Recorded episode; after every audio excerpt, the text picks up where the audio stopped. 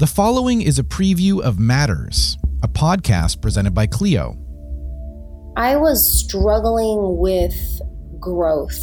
My firm felt really busy. We had a lot of clients. I had a good number of employees, but things just weren't really running smoothly. And there wasn't a lot of predictability. And I didn't really understand why I felt busy, but I was only making a certain amount of money.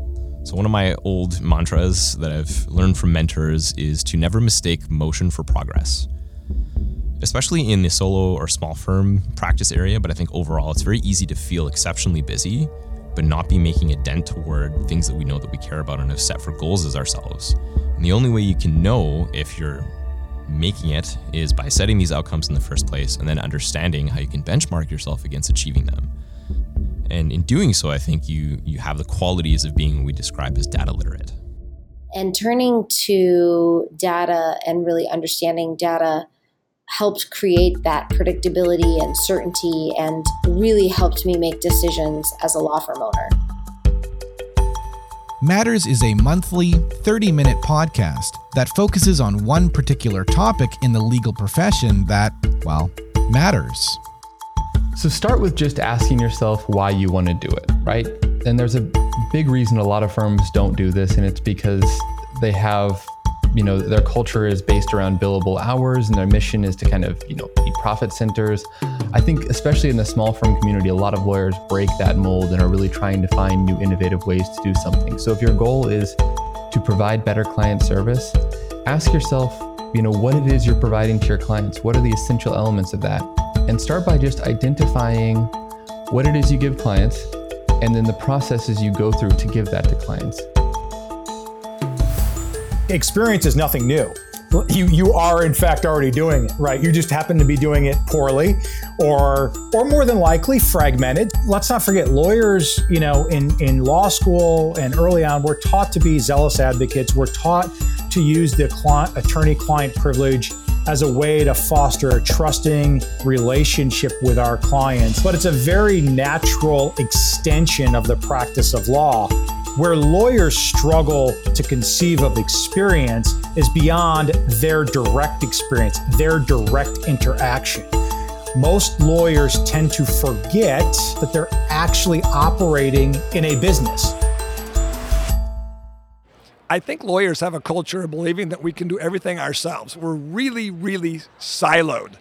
And I don't think that lawyers see over that silo and it's a cultural thing, right? We're all very self contained.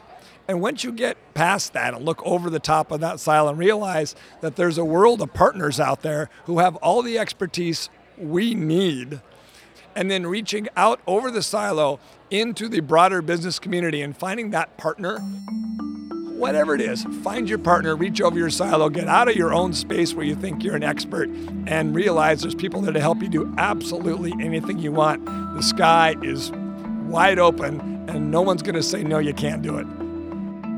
I, th- I think that what can be forgotten is that our civil society runs on the rule of law, and lawyers are the workers who run that system. And that is a very important thing. I lived and worked in a country which did not have the rule of law for a period of my, youth, and I appreciate greatly what civil society brings, and that lawyers are those workers. And we do not need those workers burning out because they're what is keeping everything together.